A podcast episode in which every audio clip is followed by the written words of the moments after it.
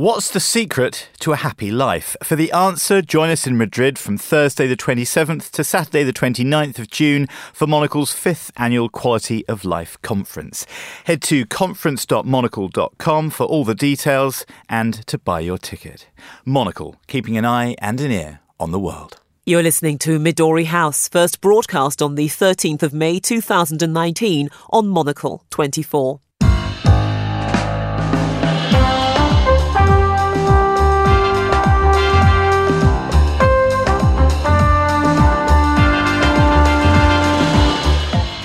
Hello and welcome to Midori House, coming to you live from Studio One here in London. I'm Juliet Foster, and on today's show, two oil tankers belonging to Saudi Arabia are attacked, while four vessels from the United Arab Emirates are sabotaged amid rising tension in the Gulf. A prominent Afghan female journalist is gunned down in Kabul as police hunt for Mina Mangal's killer. The government is under renewed pressure to do more to protect women journalists. My guests, Ivor Gaber and Sebastian Borger, will be discussing this and the day's other top stories, including as Britain dithers about leaving the European Union, a new report claims that Brexit uncertainty is causing British companies to relocate to Germany. All that, plus Japan signs a deal to recycle more of its plastic waste at home instead of exporting it to China and other developing countries to deal with. That's all to come here on Midori House with me, Juliet Foster.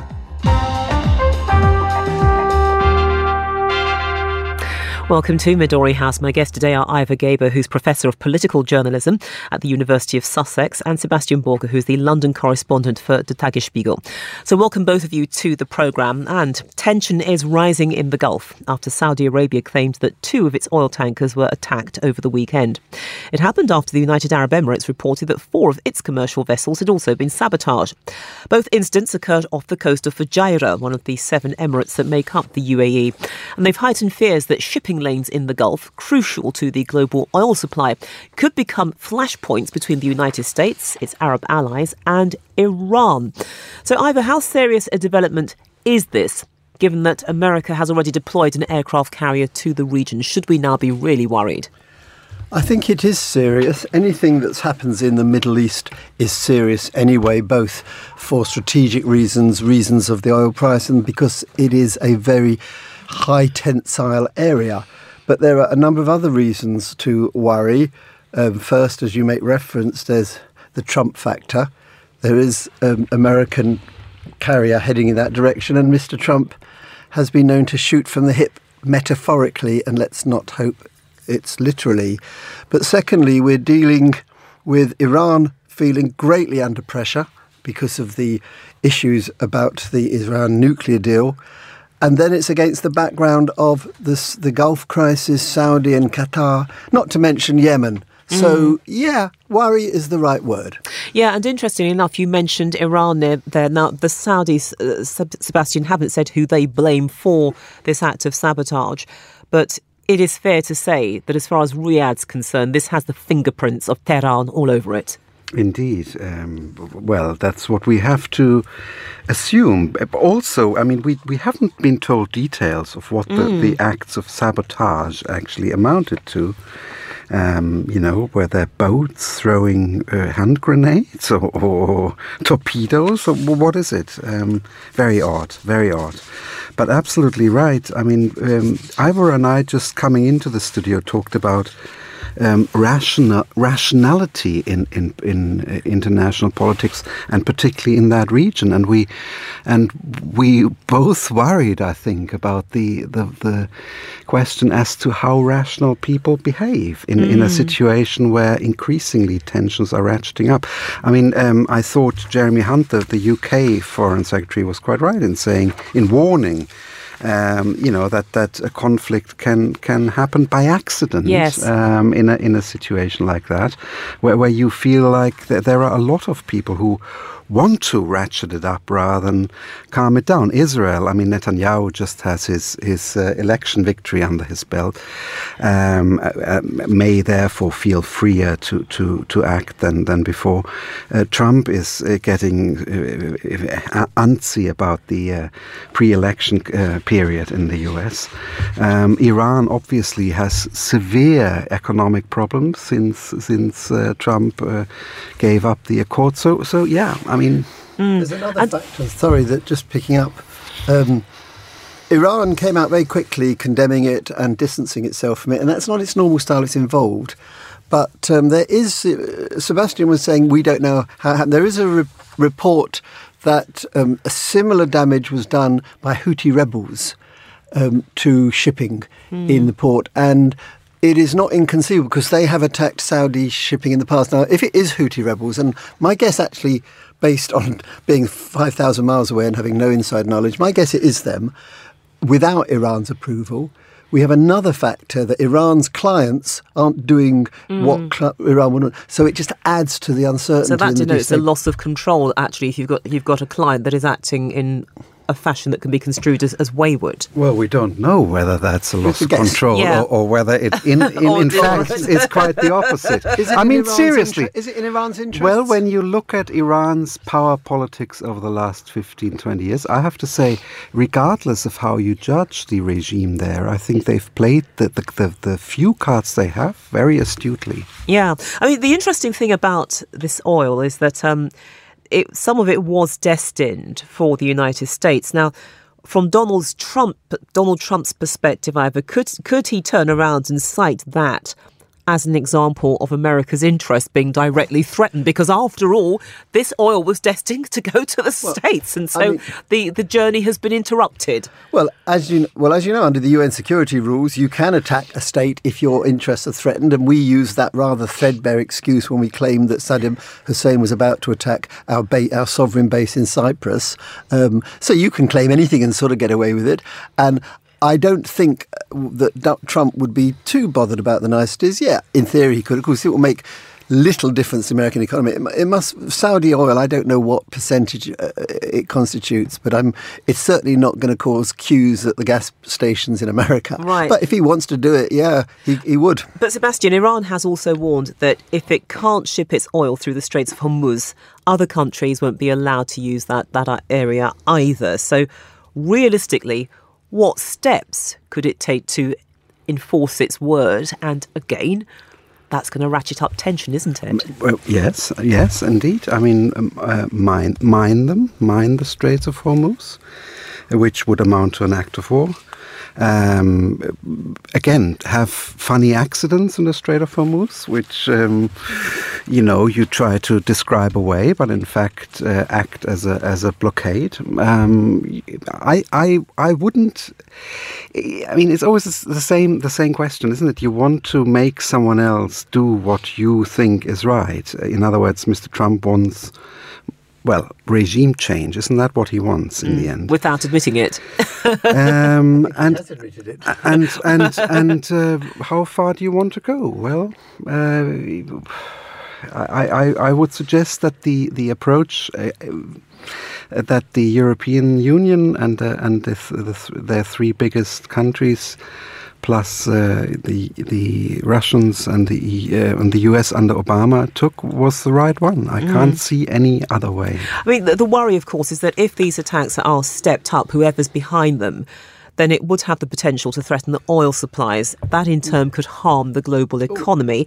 But at a time when America itself is locked in a trade war with China. So, could that in itself perhaps be some sort of a deterrent on the Americans? Because even though the Americans have said, oh, well, you know, we're not hurting at the moment, if this thing prolongs, it could start to bite.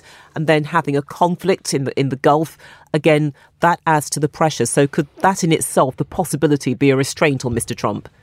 Ah, uh, it was all sounding very good, and it won't be a restraint on Mr. Trump. You just explained a very logical, rational explanation as to why America backed down, but then you said the word Mr. Trump, so it sort of obviates it. Um, because if he really concerned about the global economy, he wouldn't have launched. It was very interesting last night. His economic secretary said the only people being damaged by the China trade sanctions are American businesses Yeah. and American consumers. Contradicting his boss. uh, who had said, no, no, we're getting we're, we're getting billions. So you know we're, we're not dealing literally not dealing with rationality here. I just wanted to make one observation that's sort of sent a slight chill up my spine. Something that Sebastian said. He talked about, or you both talked about, closing the Straits of Hormuz. The last time the Straits of Hormuz were closed was 1967, which Israel used as the pretext or the justifiable pretext for launching the Six Day War. The closing the Straits of Hormuz, apart from being at war, is a stranglehold on the world economy. A third of all world shipping goes through there. And so it's a really serious, and it's not a difficult thing to do. You only need a couple of, well, say a couple of gunboats to intercept. Oil tankers aren't going to break Yeah. that embargo. So it, it's a relatively simple thing to do, but it's a horrendous thing because the, the the straits are shared, if you like. Uh, Iran's on one side, United Arab Emirates on the other. It's a very high risk strategy. So I hope they don't do it. Okay, mean, look, let's let's close this down, this this subject down with one last question to you, Sebastian, because look, you do have to ask yourself why this fixation with the Iranians? Because do, does I mean, does Do- Donald Trump feel under pressure to score some kind of a foreign policy success after the failure of Venezuela and the failure on his part to actually get the North Koreans to abandon their nuclear weapons? Is Iran seen as the easiest nut to crack in that sense? Well, if if they see it as the easiest nut to crack in Washington, That's not a flagrant way to put it, but you know what I mean.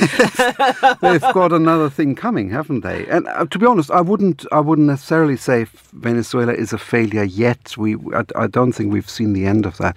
Whereas I mean we've seen Iran um, hanging around this this regime hanging around for forty years now, and I mm, I, I I don't see I don't see. But, it, but is that his obsession that you know the that we that the, the well the, the, the, the American perspective that um, the the Iranians with the with the, the change. The abandonment of, of the, um, the, the, the the royal family, the, the the replacement with the theocracy that they the Americans felt humiliated. It's never been forgotten, and p- previous presidents failed to, to crack that one. Trump, the obsession. I've got to be the one to do it. I will succeed where everybody else has failed. it's well possible.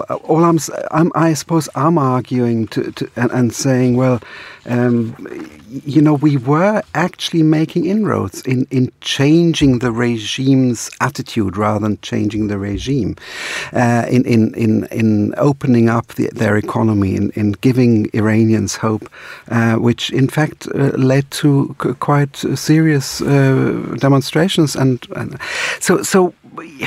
It's it seems to me the wrong way to go about it. That's that's all I can hmm. say. Uncertainty prevails. Let's move on then to Afghanistan, where a prominent female journalist has been gunned down on the streets of Kabul. Mina Mangal, who was also a staunch supporter of women's rights, had recently been appointed as a cultural commissioner of the Afghan parliament.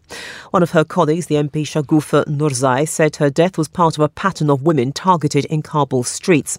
As the hunt for the killer is underway, women's rights activists and Mangal's former colleagues are calling on the authorities to do more to protect female journalists. Ivor we know that journalism can be a dangerous job in some parts of the world, but the fact that it's even more dangerous if you're a woman, that's chilling. Well, uh, it's chilling and it's apposite because we've just had World Press Freedom Day where the theme of it was attacks on women journalists. We've had here in the UK, in Northern Ireland, a woman journalist killed, murdered.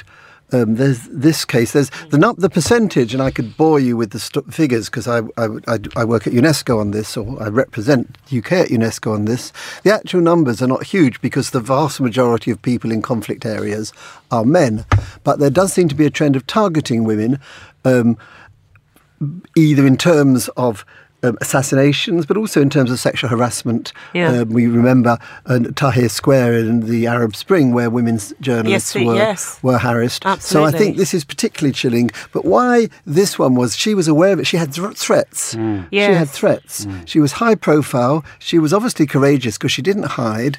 But why wasn't she better protected?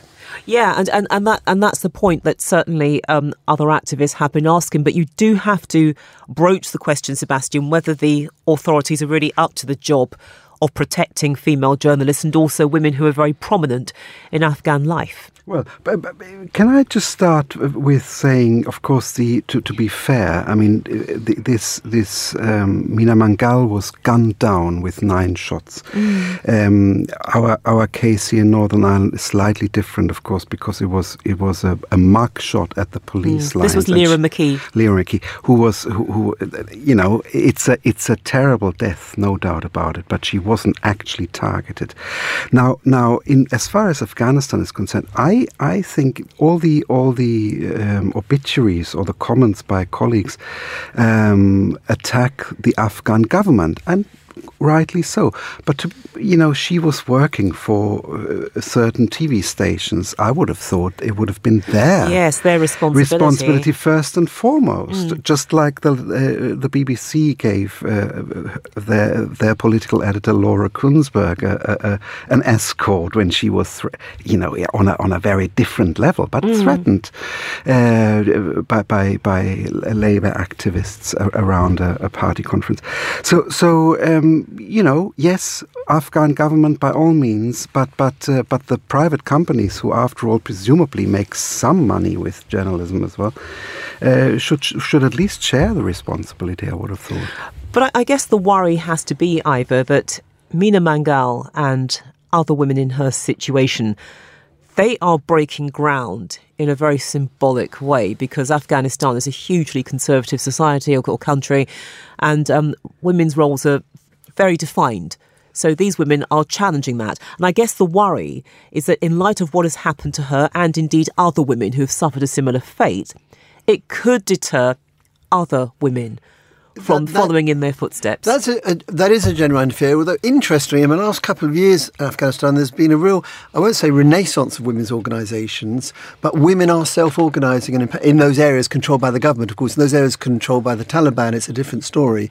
But I've been in contact with various NGOs, non-government organisations in Afghanistan, and I've been struck by how many are women led. So this is a serious blow, um, and maybe that's not unconnected, that they feel that the women are becoming too prominent and have to be slapped down. Right. Or maybe, as, as you said, you've got women's led organisations that perhaps the women themselves feel, look, we can't trust anybody else to take charge of our safety, we have to do it ourselves. I would that would I would speculate, um, but it is difficult. I mean, there's no question. This Afghanistan is and Kabul are dangerous areas. Um, clearly, this woman was targeted, but anybody there has to be aware um, that personal safety is a huge problem. Yeah. And just to make one other observation, the, the UNESCO would include the Irish death as a journalist because the definition is was she there because she was a journalist? And she was. She was reporting it, sure. but it was, sure. as you say, um, not intended. Mm. I mean, the other point as well, Sebastian, is whether, I mean, look, we're talking about what happened to this woman amongst ourselves and also sharing that, of course, with our listeners, but do you feel that the world is, is more likely to focus on the dangers faced by female journalists if the victim is somebody who is very high profile? And I'm thinking specifically of the American journalist Marie Colvin. Now, she was killed in Syria, and in fact, you know, the book was written about her, and of course, a film was written about her. Mm. But, you know, an, an, Afghan journalist who's, who's faced this terrible danger and was actually warned of the threats but, but worked in defiance of them, it's not likely to have the same sort of impact, is it?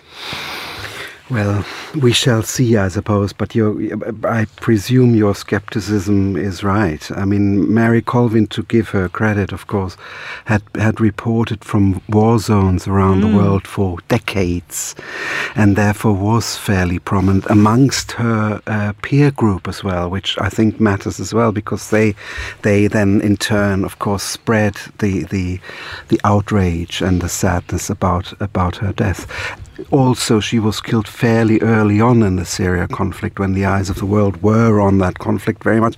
Who these days is still looking at Afghanistan? Let's be mm. let's be honest. I mean, that's uh, what 18 years now since since 9/11, almost 18 years, um, and and since the invasion of Afghanistan by Western uh, uh by the Western Alliance. So it's uh, it's it's become sort of normal, very very mm. sadly. Very sadly, Yeah. but it, that's the way it is. And the final point to you, Ivor. Look, um, the, the women of Afghanistan, they're asking for protection from the authorities, etc. But you do have to ask yourself, how sincere can a police investigation be, given that you, there are problems of corruption in Afghanistan? It runs rife through society. And again, how much of a priority is her death, given the other things which are happening in the country? Well, you put your finger on an important point because one of the problems the UN and UNESCO faces in monitoring um, journalist safety is what's called impunity. Governments, or not necessarily central government, but government authorities, police courts, not doing a great deal, if anything, to pursue those who undertook the murders. Now, to some extent, sympathy is the wrong word, but Afghanistan, the government of Afghanistan, its writ does not run across whole Afghanistan. In fact, some estimates only a third, but nonetheless, it has not got the best international record of pursuing and reporting what it was doing. And so you're right. Obviously, the killings is the major problem, but the impunity makes the killings possible. Mm. Okay, then. You're listening here to Midori House with me, Juliet Foster, and my guests, Ivor Gaber and Sebastian Borger. And coming up next, as Britain tries to organise its departure from the European Union, a new report claims that Brexit uncertainty is causing British companies to relocate to Germany. Our very own Monocle Library is growing into a robust collection of well turned out titles. For an in depth look into our core theme of quality of life, why not delve into our first ever book, The Monocle Guide to Better Living? For any would be business leaders, entrepreneurs, or even established companies in search of fresh ideas, there's The Monocle Guide to Good Business. In How to Make a Nation, a Monocle Guide, we look at the small and the big things that can help make our nations work better. And in the Monocle Guide to Drinking and Dining, we bypass the foam and the fuss to uncover the makings of a truly great meal. Monocle's handsome books are published by our friends at Gestalten in Berlin and offer a world of new experiences between the covers. So spruce up your shelves today and buy some of our titles online at monocle.com or from any good bookstore.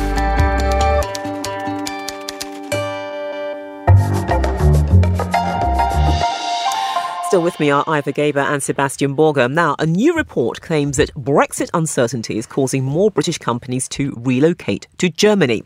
Research by Germany Trade and Investment found that in 2018, more foreign companies than ever had opened up businesses in the Bundesrepublik, while in 2016, the number of UK firms moving to the country had risen by 34%. Now, Britain was supposed to have left the EU back in March, but the deadline has been put back to the end of October unless Prime Minister Theresa May can get her withdrawal agreement through Parliament before that date. I think, look, are either of you surprised by these findings? Don't findings? laugh. It's very cruel. I'm sorry, I'll repeat that question in my most sober voice. Gentlemen, are either of you surprised by those findings? That's sober enough for you, isn't it? I would be surprised if they weren't there. I mean, obviously, if you're a British company with your head vaguely screwed on and you see what's coming, you think, "My goodness me, I, I know we need we need an investment somewhere else. We need a headquarters somewhere else." And you know, Germany seems a pretty good bet, wouldn't you say, Sebastian? well, of course I would. Wouldn't, You're not really biased, are you? uh, not at all. Not not at all. Look, I mean, this is first of all, of course, this is the uh, this is the um, uh, economic development agency of the of the economics ministry, so they would blow their own trumpets, wouldn't they?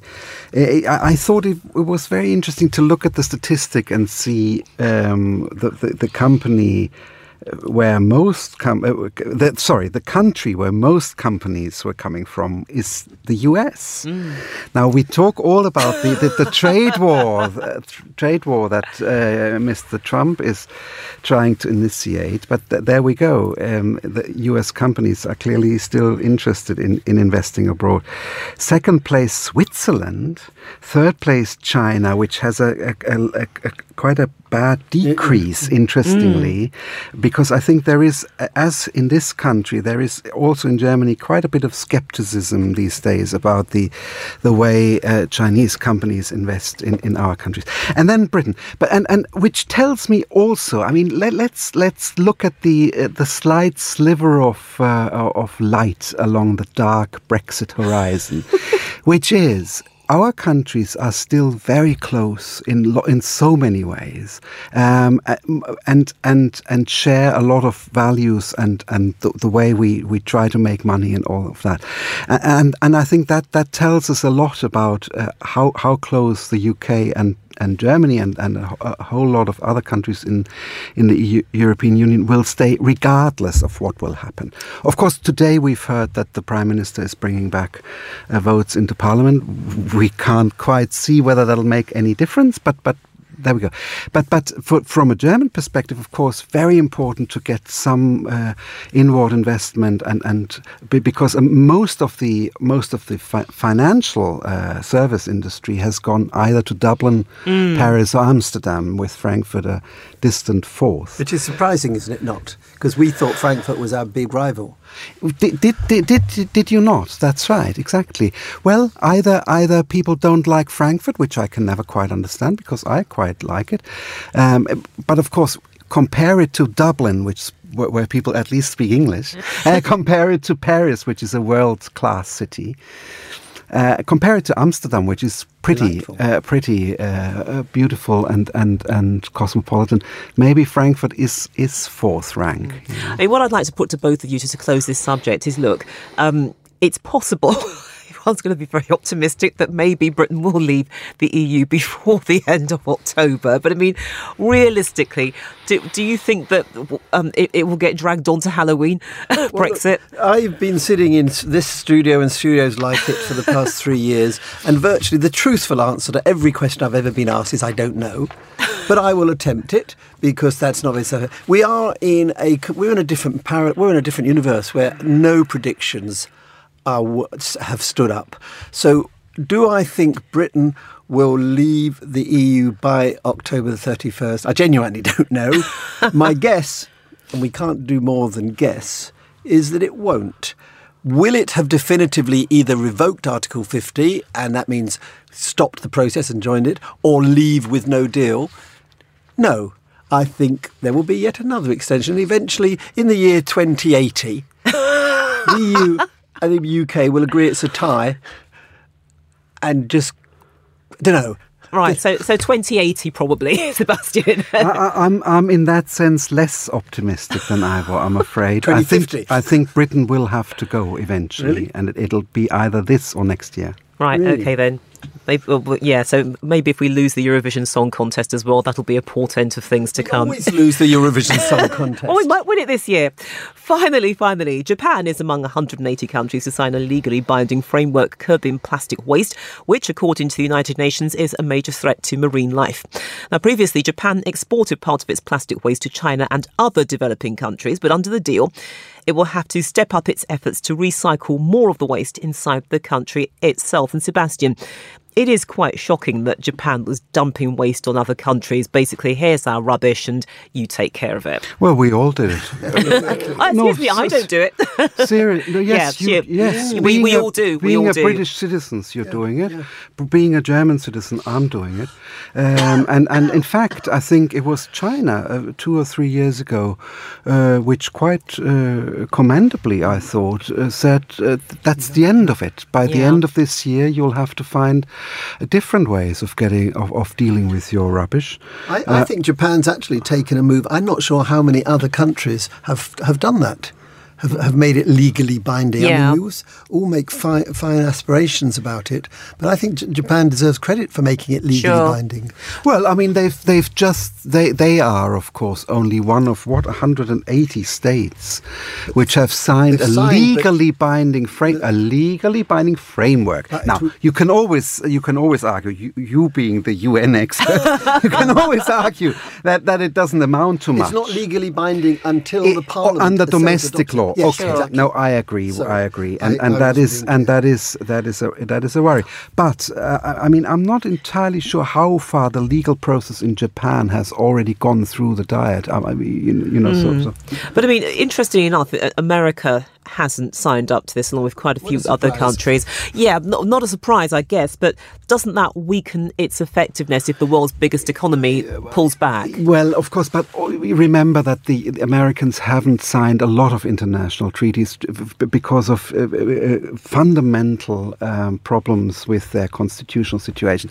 We, we can go into long spiel about whether that's justified or not, but that's just the way it is. It, doesn't necessarily mean that they don't stick to at least some of the uh, international agreements. Some some they do, some they don't. But to be fair, I mean, a, a lot of other countries uh, stick to them, Yeah. sort of. Yeah. You know, um, Fluid interpretation. uh, unfortunately, that's the way it is. Yeah, I mean, the uh, in the past, for example, under Obama, um, America being you had to pull out of UNESCO. Not that Obama particularly wanted to, but because UNESCO recognised Palestine, there was a Senate resolution that said we will not be a member of any organisation. So you're right that there is a constitutional issue, but um, with this particular particular convention, um, it was a political decision not to sign it by the Trump re- regime, not a constitutional. So they can't get off the hook that way. Okay, then, well, that brings us to the end of today's show. Ivor Gaber and Sebastian Borger, thank you both for joining us here at Midori House.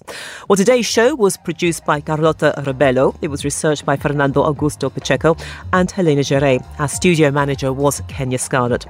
More music next, and at 1900 hours, it is the Monocle Culture Show with Robert Bound, and we'll have more on the day's main stories on the Monocle Daily at 2200.